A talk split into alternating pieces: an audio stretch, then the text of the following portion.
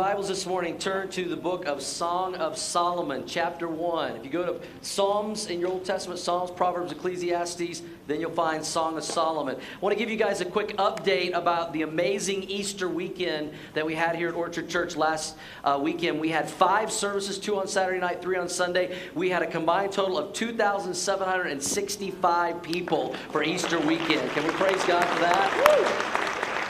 And even better than that, we had 130 first time families, not just individuals, 130 first time families. And praise God, 22 people indicated on their connection card they put their faith and trust in Christ over Easter weekend. So we can praise God for that this morning. Amen. And we couldn't have done it without so many of you guys stepping up and helping and serving. We had almost 300 volunteers to help us pull off Easter weekend. So, right now, I want to ask you if you served in any capacity uh, last weekend, whether you were a greeter, host team, children's ministry, parking lot, if you served in any way, would you just please stand right now? And, church, can we give them a big thank you, round of applause this morning for serving? Thank you guys so much. Thank you.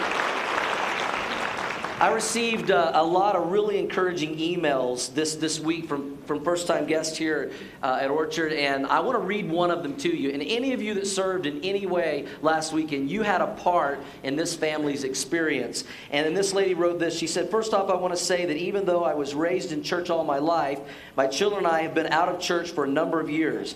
It was a welcome relief to have visited Orchard Church on Easter Sunday and filled a void that has been empty for quite some time in our family. My younger son, age three, has some emotional issues, and other churches we have visited have called me to come get him minutes after dropping him off in the children's ministry. Imagine my relief when I dropped him off kicking and screaming, but still never saw those numbers pop up on the screen. I got to sit through a whole service for the first time since his birth, only to pick him up afterwards with a big smile on his face. My older son, age seven, has been through a lot. It took him some convincing to try this new church. When I picked him up after service, his exact words were, We have to come back here.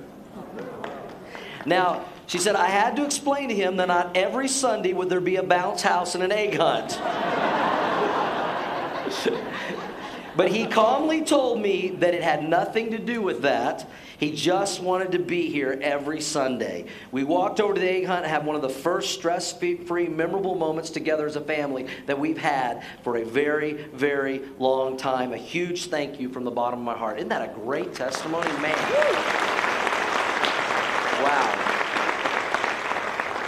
So thank you so much for all of you that served and helped us have an incredible Easter weekend. Well, I hope you guys are excited today as we launch into our new series in the book of Song of Solomon. And this is called God's Not Gray. Um, most of you probably by now have heard of the book Fifty Shades of Grey. Uh, maybe you've heard of the movie uh, Fifty Shades of Grey that recently came out. I am not even going to ask you to raise your hands if you've read the book or seen the movie. I don't want to know, okay? But uh, for those of you that have not heard about this, uh, I've not read the book, seen the movie, don't plan to. I want to read you a synopsis of what uh, this is about. Fifty Shades of Grey is a 2011 erotic romance novel by British author E.L. James. The book traces the deepening relationship between a college graduate, Anastasia Steele, and a young business tycoon named Christian Grey. Fifty Shades of Grey has topped bestseller lists around the world. The series has sold over 100 million copies worldwide and has been translated into 52 languages. It was an immediate box office success, breaking numerous box office records and earning over $566 million worldwide, and is currently the highest grossing film of 2015. Now, when something is a cultural phenomenon like Fifty Shades of Grey, I think there are a couple of responses we can have as a church or I can have as a pastor. One response is we can condemn it. Say, don't read the book, don't see the movies, we can condemn it. You know, tell everybody what not to do. Another response is we can just kind of turn our head to it and a blind eye and hope it just goes away.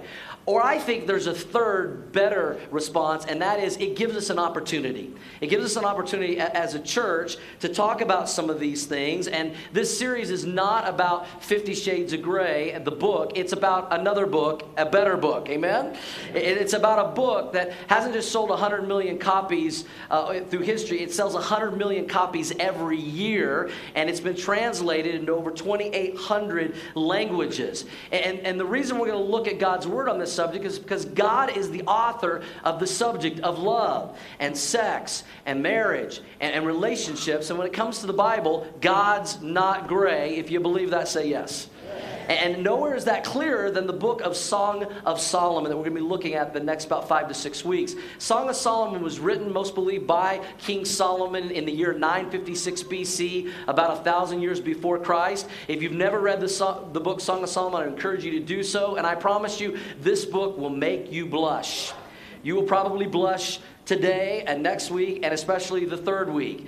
And, but it's, it's an amazing love story, the book of Song of Solomon. Some churches are afraid to even touch this book, but we're not afraid to go to God's Word on these important subjects.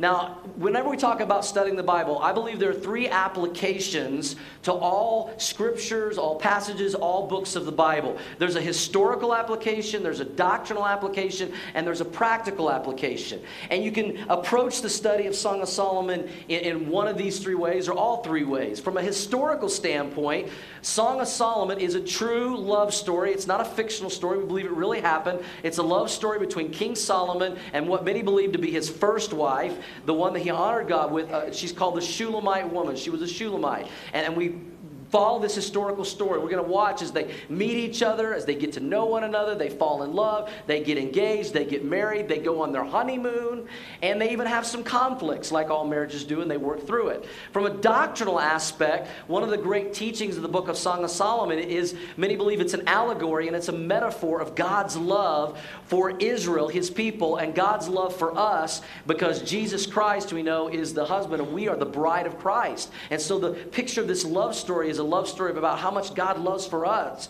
and, and how much He cares about us. And so we can approach it from that direction. And then there's the practical application of Song of Solomon. It's about a relationship between a husband and wife, and we're going to watch as they passionately pursue one another, honor one another, and cherish one another. And that's primarily what we're going to focus on. And this study is going to help all of us. If, if you're single, it's going to help you to pursue the right kind of God honoring relationships. If you're single or if you're a teenager, if you're married, it's going to help strengthen our marriages in a God honoring way. I was really encouraged uh, during the first service this morning, 8 o'clock. Uh, there was a first time family, uh, husband and wife, that came. And after the service, they said, This was our first time here they said, We're going to go home right now. We're going to get our teenagers and bring them back to the 11 o'clock service to hear this message.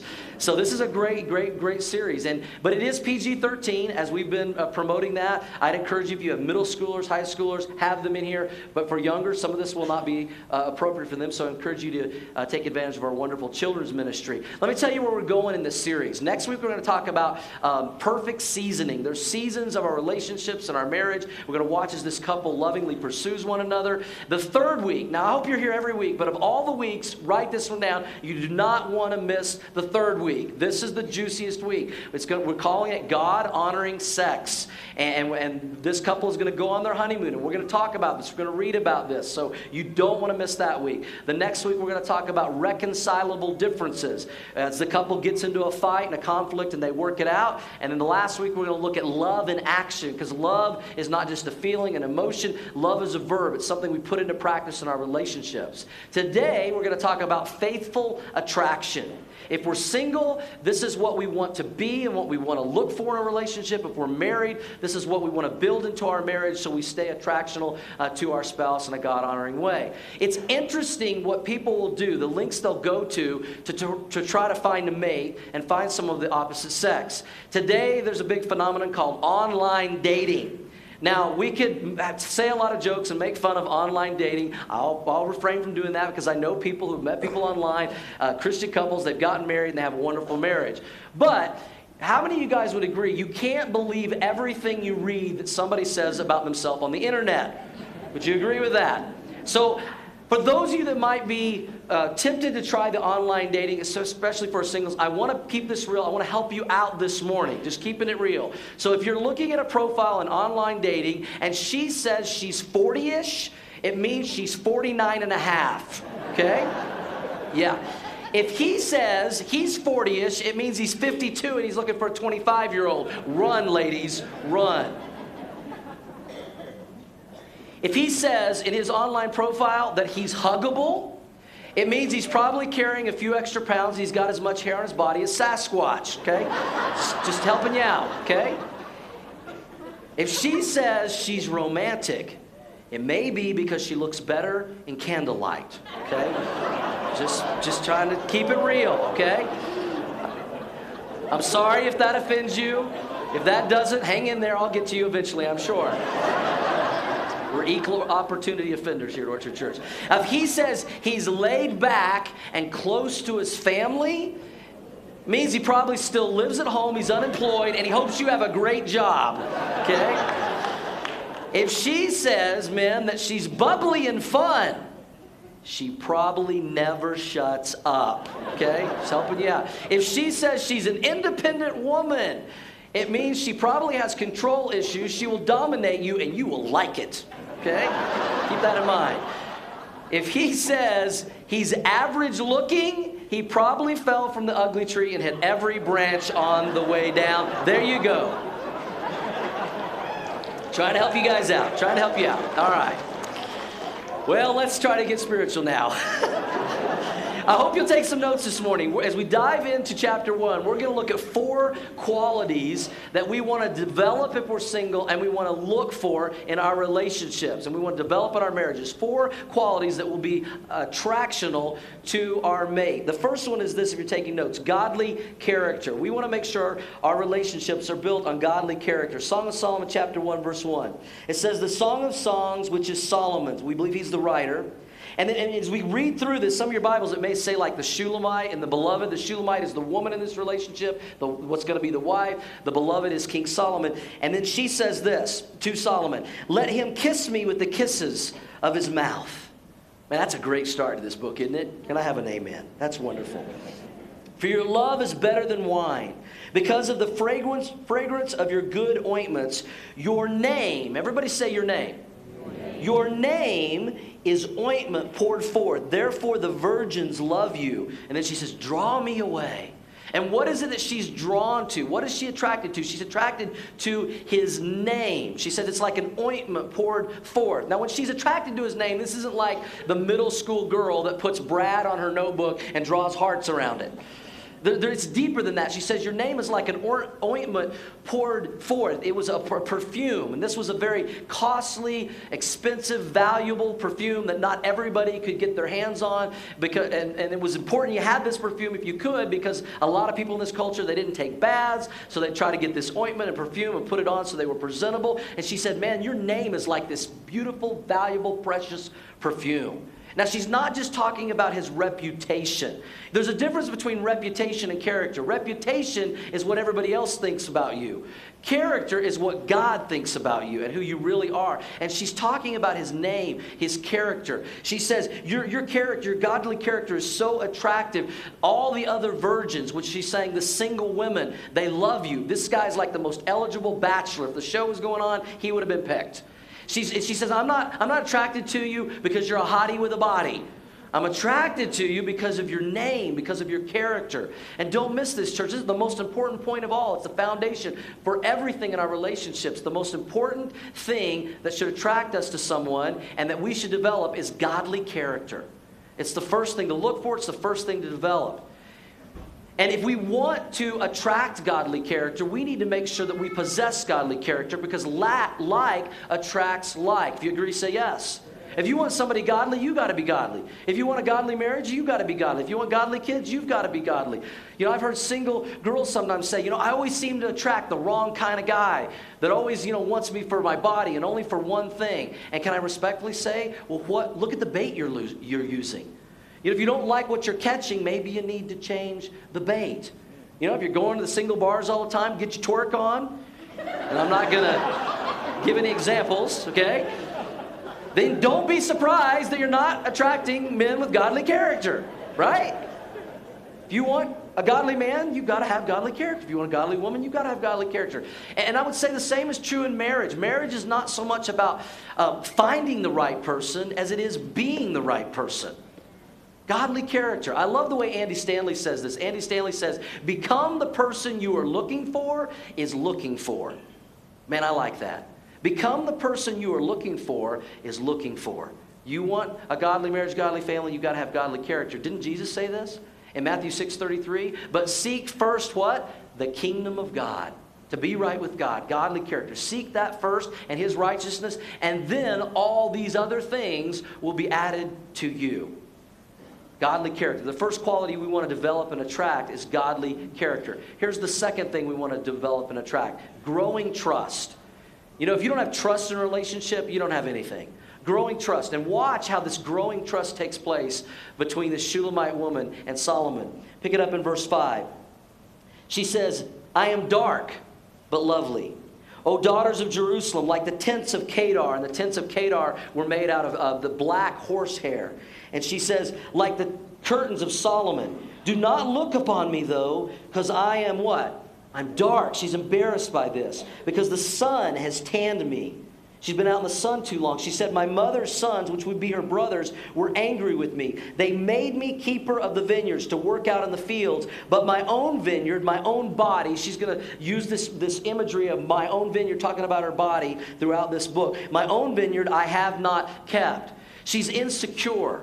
She's sharing her insecurities. She's like saying to Solomon, she starts out, she goes, I've got these insecurities. Don't look at me, don't stare at me because I'm, I'm dark, I'm sunburned, I've been out into the sun too long. In this culture, they believed it was more beautiful if you had lighter skin and you stayed out of the sun because the people that had darker skin were the ones that worked out in the fields and, and they were the day laborers and they had to work hard. And, and she was embarrassed by this, but her brothers made her work in the field and, and she couldn't take care of her, her skin. And so she's slowly revealing her that I, I am too dark. It's interesting today, everybody wants to be dark. We go to tanning booths. It was just the opposite. And she's insecure, but we're going to watch as Solomon loves these insecurities away. And, and, as she shares these insecurities and he builds her up and encourages her, there's this growing trust that takes place in their relationship. And it's important in our relationships that we're able to be real and be who we are and, and be open and honest and share insecurities. It's a test of trust in any relationship. And usually we start with physical things. You know, I don't think I'm as attractive, or I'm too heavy, I'm too skinny, I got bird legs, you know, I'm too tall, I'm too short. And as we share those insecurities and how the person we're with, whether we're dating or we're married, responds, either builds trust or breaks trust. I'm, I'm going to share something with you guys. I'm going to be very real and honest in, in, in, this series, as I always try to be with you guys. And, and, and we're all in this together. And I'm going to say something that's probably going to really shock you guys this morning. But I've always been a little vertically challenged. I just want to let you guys know that. And so when I was younger, I had some insecurities about that, but my, my parents were great because they always encouraged me, and so I, I wasn't as insecure about it as, as, you know other guys that are, are my size. But I, when I met Shelly, um, I, I, I, had a, a, rule. The girls I would date, um, I had a height rule. And they could only be one inch taller than me, no more. If you were more than an, uh, an inch taller than me, it was kind of like the rides, you know, at the amusement park. You know, I had like a line. And, and Shelly barely made the cut. She's about an inch taller than me. And I remember the first time she tried to wear high heels. And I was like, hey, what are you doing? You can't, you can't wear those high heels. You, no, no, no, no. And she's like, honey, nobody cares about that. I don't care about that. You're like six foot tall to me. Really? That's the woman of my dreams right there. She's like, honey, you, you are my hottie with a body. Okay, I added that part, but uh, she'll be in one of these services. She'll call me out on things that aren't true.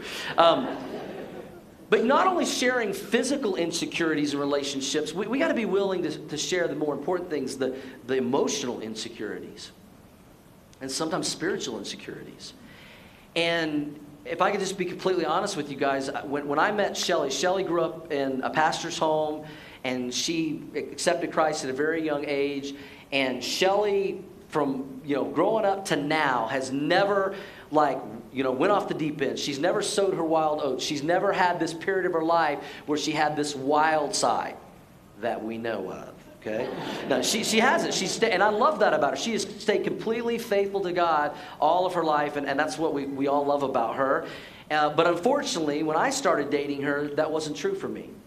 And some of you know my testimony. I've shared it before. There was about six years in my life that I was running from God and I was out of church and I was in college and, and I, I wasn't doing things that were honoring to God.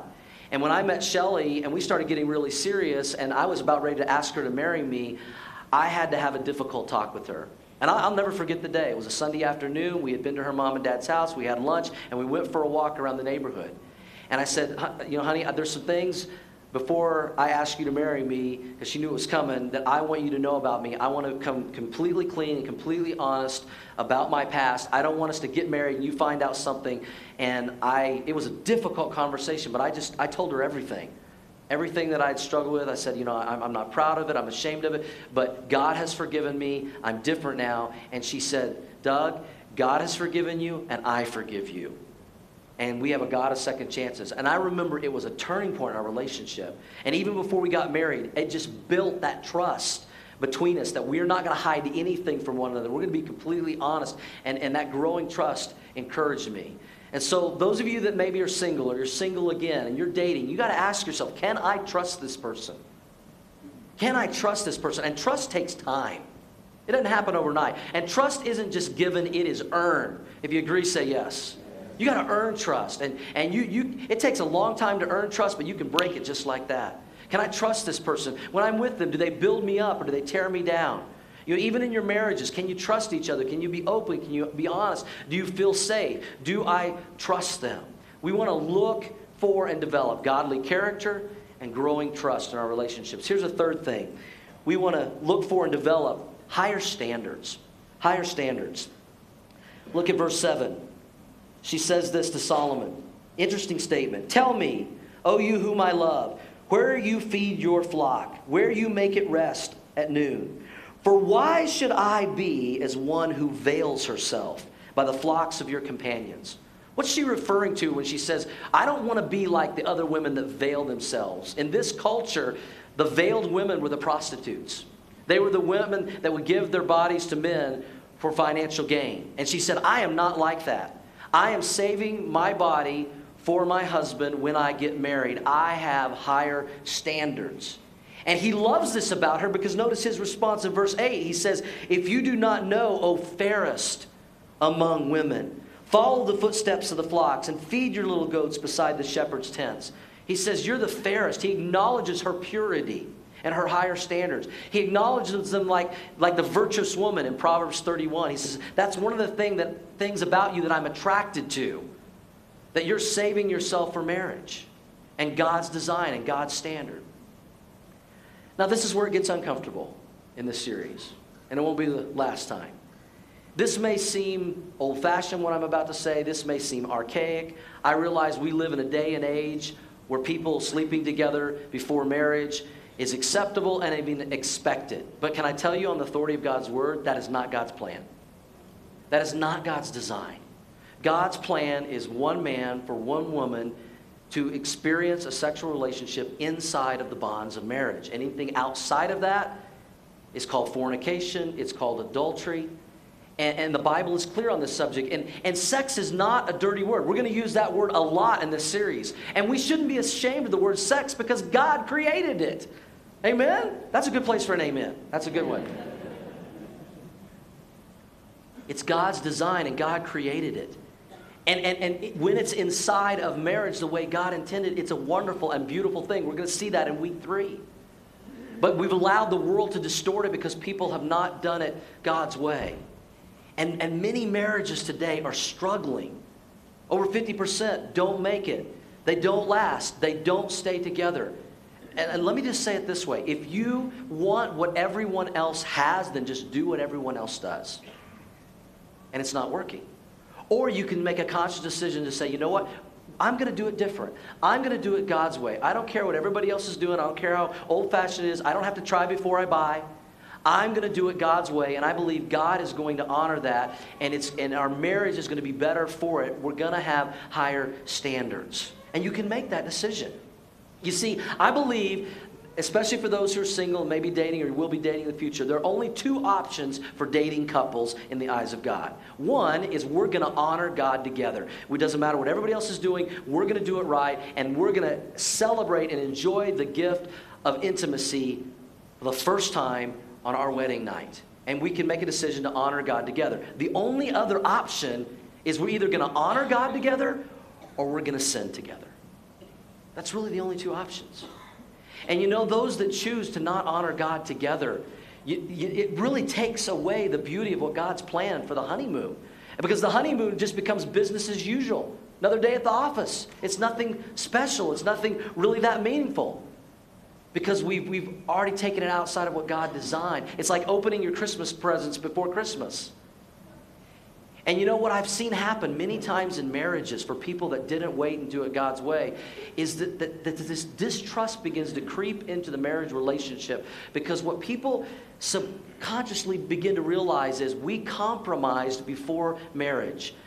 And so I was a compromiser and I married a compromiser. And so if, if we would compromise before marriage, is it not possible we might compromise during the marriage?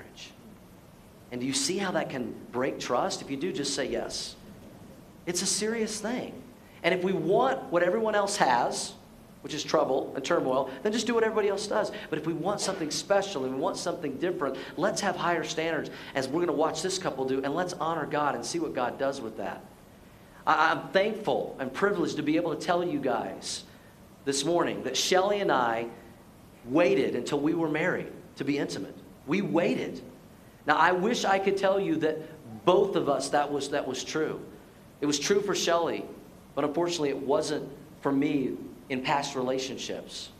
And, and, but we waited. And I, when, when Shelly and I met, I, we said, we're going to do this right. We're going to honor God. We're going to have higher standards, and God's going to bless that. Which is one of the reasons why on our wedding day, when we were in the reception, I'm like, let's get out of here.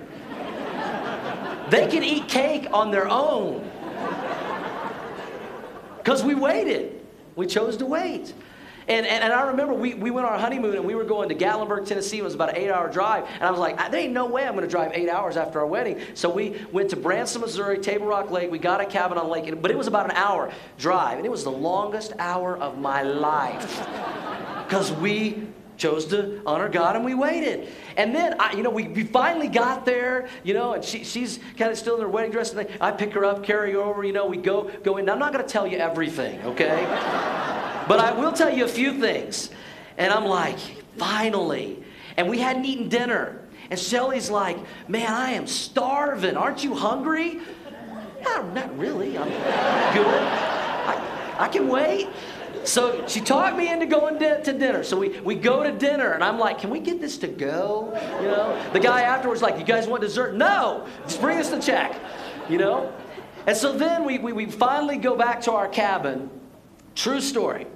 And my brother-in-law, God bless his heart, he made us a cassette tape of love songs. And he gave us a, a, a, boombox to play it in back in those days. Talk about that on Easter. And so he said, Hey, I made this tape of love songs to make your evening more enjoyable. And we were like, okay, it's kind of creepy, kind of weird, but okay. And so we get to the room and we're like, should we put this in? And so we debated and we were like, well, let's give it a try. So we put the cassette tape in, we push play, and like all these, you know, famous late 80s love songs come on, like Foreigner, I wanna know what love is, you know? I want you to, okay. And, but, that starts, and we're like, oh, this is kind of nice. And then all of a sudden, there's an interlude in the music, and my brother in law's voice comes on. I'm telling God is my witness. And he's like, Hi there. I've made this music for your intimate pleasure this evening. We're like, Turn it off! I, was telling my teenage daughter about this during this message. I was telling her this story. She's like, that didn't happen. I'm like, it did happen. I'm telling you, it's a true story. And, and she goes, what did you do with the tape? I'm like, we burned it. but it was a, a wonderful night, a beautiful night, because I believe that the gift of sex is God's wedding present to the couple on their wedding night. Now, now, now I know what's happening, even though we're having some fun with this. Some of y'all are like, well, we blew that one. And I am not now or at any point in this message series going to try to make you feel guilty. I'm not going to try to make you feel bad. I'm not going to try to put shame on you. That's what Satan, our enemy, likes to do. And I don't want to side with that. And, and I've seen this happen with some married couples that say, you know what, if I would have known then what I know now, about God and His Word, I would have done it differently. And it's not too late to do something about it. You say, What? Because my Bible tells me if we confess our sins, He's faithful and just to forgive us our sins and cleanse us of all unrighteousness. Amen? And I've seen couples after 5, 10, 15, 20 years of marriage, when they understand God's design, they sit down and they pray together and say, God, would you forgive us for not doing the way you did? And He cleanses them, and it's freeing. It's a freeing thing, and it can be. And maybe some of you need to do that. Maybe some of you that are dating right now, you haven't been doing it God's way. and You need to say, from this day forward, we're going to ask God to forgive us, and we're going to wait. And we're going to do it God's way. And I believe with all my heart, it's one of the reasons why Shelly and I have been married for 22 years. Because we waited, and we honored God. Because can you agree with this church, if nothing else? We want to build relationships not on sinning together, but on honoring God together. Can we agree with that? So we want to be and we want to attract those with godly character, growing trust, higher standards. And here's the fourth thing we want to look for consistent encouragement in our relationships. Consistent encouragement. Look at verse 9. As Solomon encourages his soon to be wife, he says, I have compared you, my love, to my filly among Pharaoh's chariots. Now, a filly was a young female horse. That needs some explanation. He calls her a filly, a young female horse, but it wasn't just any horse. It was a pure white horse. Remember her insecurities? She was insecure because she was dark. Her skin was very dark because she'd been outside. He says, Man, you're like, listen, baby, you're like a white horse to me. And not just any horse. You're like one of the, the filly that pulls Pharaoh's chariots. This was the most esteemed and prized horse in all the land. Many believed it was related to deity. He said, You're beyond value. That's how I look at you. You are gorgeous to me. If it were today, he'd probably say, You're like a white Lamborghini. That's probably what he would say today. But in that day, that was, it was a filly. And so, those of you that are single and dating or maybe dating, you need to ask yourself this question Is the person that you're with making you feel better or worse about yourself? Is there consistent encouragement? Because that's what God would want. In your marriage, How's your relationship with your spouse? Are you always picking at them and tearing them down? Or are you encouraging them and building them up and making them feel better about themselves? Because it can be a monumental change in relationships when there's consistent encouragement. I remember this one particular instance in Shelly and I's marriage. I had pa- been pastoring a church for about six years in Indiana, and, and God closed the door on that ministry, and we believe God had something else for us. We didn't know exactly what it was. It was through the, God closing that door that He led us to Colorado and the beginning of Orchard Church. God took something difficult and challenging in our life, and He's done something good with it and made it beautiful. But I, I remember Shelly and I had, there was a new neighborhood, and, and we were able to pick out a house and have it built. And, and it wasn't anything super fancy, but it was to us. And, and Shelly got to pick out everything she wanted, you know, the carpet color, the wall color, you know, everything, just the way she wanted. And we, and we loved that house. And we'd only lived in it about a year and a half, and God closed the door on our ministry there. And I remember, like it was yesterday, sitting in the front of that house, our U Haul was loaded up, and we were leaving this kind of house of our dreams. And I began to sob and I began to cry, and tears began to go down my face. And I said, Honey, I'm so sorry that I'm taking you away from this house. I, I promise you, trust me, one day I'll get you another house just like you want. And I was feeling horrible and defeated about myself that I let my wife down. And she just put her arms on me and she said, It is not about a house. A house doesn't make a home. She said, I love you. I love our family. And I know God's got something special for us. I know that God is in this, and I trust you. And I, and I know we can trust God to take this stuff. And I'm just telling you, man, that encouragement meant the world to me. There have been times in our marriage I, I've needed to encourage her about different things and build her up. And encouragement, consistent encouragement, is huge in any relationship. And watch how he just continues to encourage her. In verse uh, 10, he says to her, your, your cheeks are lovely with ornaments, your neck with chains of gold. We will make you ornaments of gold and studs of silver. He's like, You're so beautiful, we're going to get you some bling, baby. I mean, he's just pouring it on. He says, and then she, look at how she begins to respond to this consistent encouragement. She loves it. She says, While the king is at his table, my spikenard, my perfume sends forth its fragrance. A bundle of myrrh is my beloved to me. She's fallen in love with him. That lies all night between my breasts. Amen and amen. My beloved is to me a cluster of henna blooms in the vineyards of Engedi. And then he responds, he says, Listen, listen, baby, behold, you are fair, my love. Behold, you are fair. You're, you have dove's eyes. I mean, he's just pouring it on. Now, now they're starting to talk about the physical features of each other. But that's not where we started. Where did we start? Godly character, growing trust. Now the physical is coming in. And physical is important in any relationship, but it's not the first thing. And then there's this consistent encouragement because she started out insecure and he's building her up and it's beautiful. And, and listen, let me help some of you guys, you single guys especially, but really you married guys as well. This is our secret weapon. You may feel like you fell from the ugly tree, but if you will consistently encourage her, you will get better looking day after day. Can I have an amen, ladies? If you love her and you honor her and you cherish her and you encourage her, you'll get better looking. Have you ever seen a couple and you thought, how did that guy get that girl? It's probably because of consistent encouragement. Some of y'all wonder that about Shelly and I. How in the world did, did Doug get her? It's my secret weapon encouragement. And notice the beautiful result of this consistent encouragement. First of all, she feels special.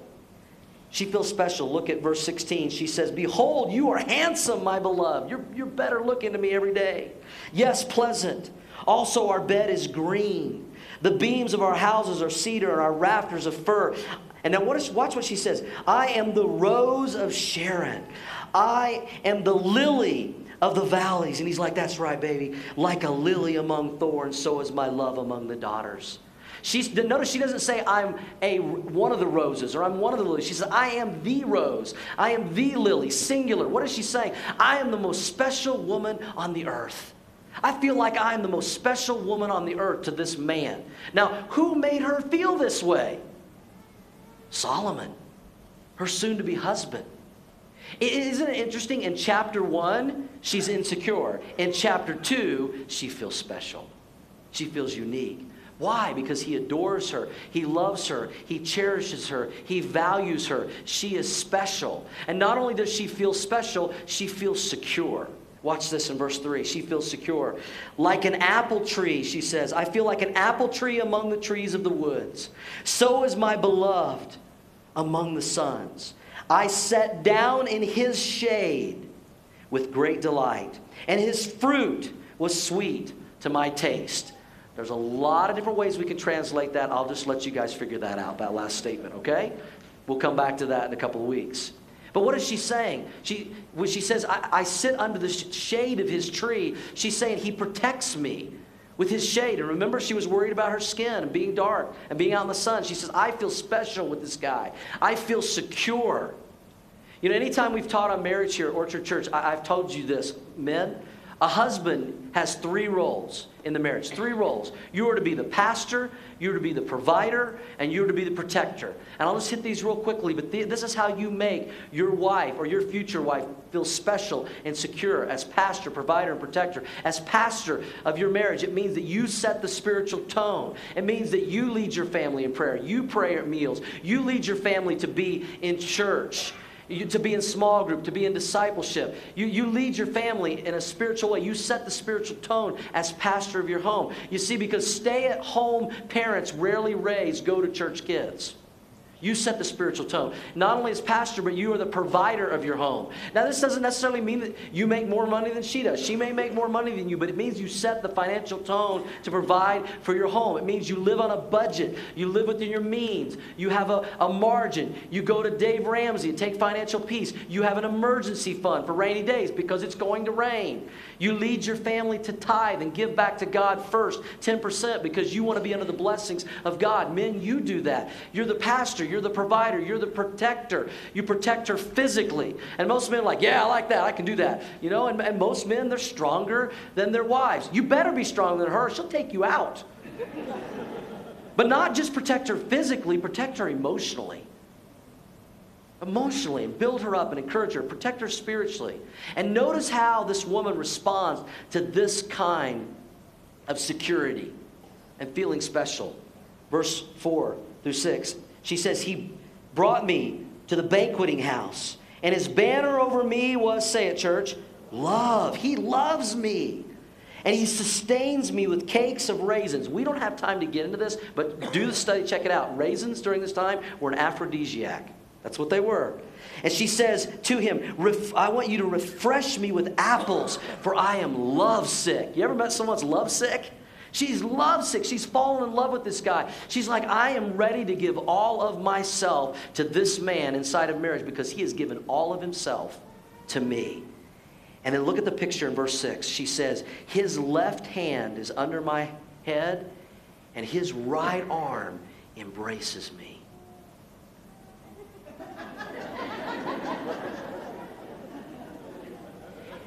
And may God bless the reading of His Word at Orchard Church this weekend. Because this is coming in a couple of weeks. And what a beautiful scene. But how did we get to this beautiful scene? As they're imagining being together and being married and being intimate. It started with godly character, and then it led to growing trust higher standards, consistent encouragement. She feels special. She feels secure in this relationship. And she wants to give all of herself to the man who's given all of himself to her. I'll say it again, church, as we wrap this up today. If you want what others have, then do what others do. But if you want something different and you want something unique and you want something special, then do it God's way. For God's glory and for our good. Let's make sure we are looking for and we're being a faithful attraction. This is God's plan, this is God's design, and God's not gray. Let's pray. Father, we thank you for your word this morning, the challenge of it, and this beautiful picture. May we make sure it finds its way into our relationships to honor you and for our good. With heads bowed and eyes closed right now, if you only remember one thing on this first week to focus on, it's the first thing we talked about. It encompasses everything else. It's the foundation. We want to make sure we build godly character into our relationships. I believe if we get that right, all the other things will fall into place. Be the person you are looking for is looking for. If you're here today and you're single, how many of you singles would say, I want to make sure that I am developing godly character? Because I want to meet someone with godly character. I want to have a marriage with godly character. I want to have kids with godly character. Can I pray for you, singles? Anyone like that? Would you slip up your hand all across this auditorium? God bless you, singles. God bless you. I'll pray for you in just a moment. How many of you are married here this morning? You would say, You know, God has spoken to me today. There's some areas of my life that I could develop better godly character so I can have a more godly home and godly marriage and godly kids. Can I pray for some married couples this morning, would you slip up your hand for prayer? God bless you. Hands everywhere. Let me pray for you. Father, I pray that we would not just be hearers of your word, but that we would be doers, that we would build godly character into our relationships for your honor and your glory. And that there would be a growing trust, that we would have higher standards, that we would, that we would look for opportunities to consistently encourage in our relationships. And Lord, that we would experience the beauty of this scene that we read about this morning in all of our relationships as we honor you for your honor and for our good. Help us to put these into practice and live them out. With heads bowed and eyes closed, if you're here today and you've never received Jesus Christ as your Lord and Savior, godly character is impossible without knowing God personally. Have you ever received Jesus Christ as your Lord and Savior? You see, this is the beauty of the book of Song of Solomon. Song of Solomon is a picture of God's love for you. That God loved you enough to give all of Himself through the person of His Son, Jesus Christ, on the cross, so that we would respond to that love by giving all of ourself back to Him. If you've never received Jesus Christ as your Lord and Savior, that's where it begins. And this is a picture of how much God loves you and how much God wants to embrace you for all eternity. And I, and I, believe there's some of you here today that you're not here by accident, and, and God has brought you to this point so God can pour out His love and His grace and His mercy and His forgiveness upon you. And if that's you today, I want to lead you in a prayer of faith. It's a prayer you can pray from your heart to God's right now where you sit, and you can invite Jesus to be Lord and Savior of your life. I'll lead you in this prayer. It's not a magic prayer, these aren't magic words, but if you put faith and belief behind it, Jesus Christ will come into your life today, forgive you your sins, and give you eternal life, and you'll experience the greatest love you could ever experience. And then He'll begin to build godly character into your life and into your marriage and into your family or your future relationships. If that's you today, would you pray this prayer of faith with me to receive Christ? If you've never done that, it goes like this Jesus, I believe in you. I believe you died for me to show me your love. Jesus, come into my life. I want to give my life back to you. Be my Lord, be my Savior. Forgive me of my sins. Thank you, Jesus, for loving me. Thank you, Jesus. Well, heads bowed, eyes closed. I don't want to embarrass anyone. But if you just prayed that prayer of faith, I would love the privilege and honor to pray for you, that you would grow in a loving relationship with Jesus from this point forward. Would you just slip up your hand for prayer if you prayed that prayer of faith with me this morning? God bless you, ma'am. Thank you. God bless you. Several people over here on my left. God bless you.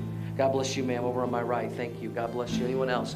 I, I pray to invite Jesus into my life today for the first time. Thank you. God bless you. Let me pray for you. Father, thank you for all those putting their faith and trust into you today. I pray they would grow in their relationship with you from this day forward, that they would fall in love with you and your word and that we could help them in any way. God, I pray in this first week of God's Not Gray that we would apply these truths to our life and that we would have relationships that honor you and are for our good. And thank you for loving us so much and showing us what love is all about by giving your son to die for us. We love you, we praise you, and we thank you for your goodness and for your word. We pray all this in Jesus' name. Amen. Can we celebrate decisions for Christ this morning? Amen.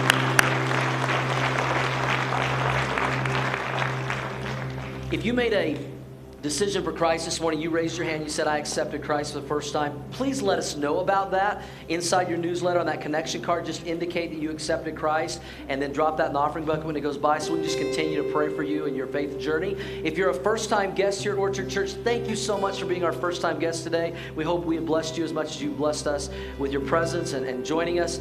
Um, if you filled out your connection card, I hope you did, first time guest, drop that in the offering bucket. We receive our gifts in just a moment so we can send you a thank you note in the mail and a free gift. Uh, we're not interested in your money today, guests, but we're definitely interested in, in you. Hope you guys enjoyed the first week of God's Not Gray. You don't want to miss next week. We talk about perfect seasoning, the seasons of our relationship and our marriage as they pursue one another. You don't want to miss it. Um, let's stand as we close in a song of worship, worship through our giving. God bless you guys this morning.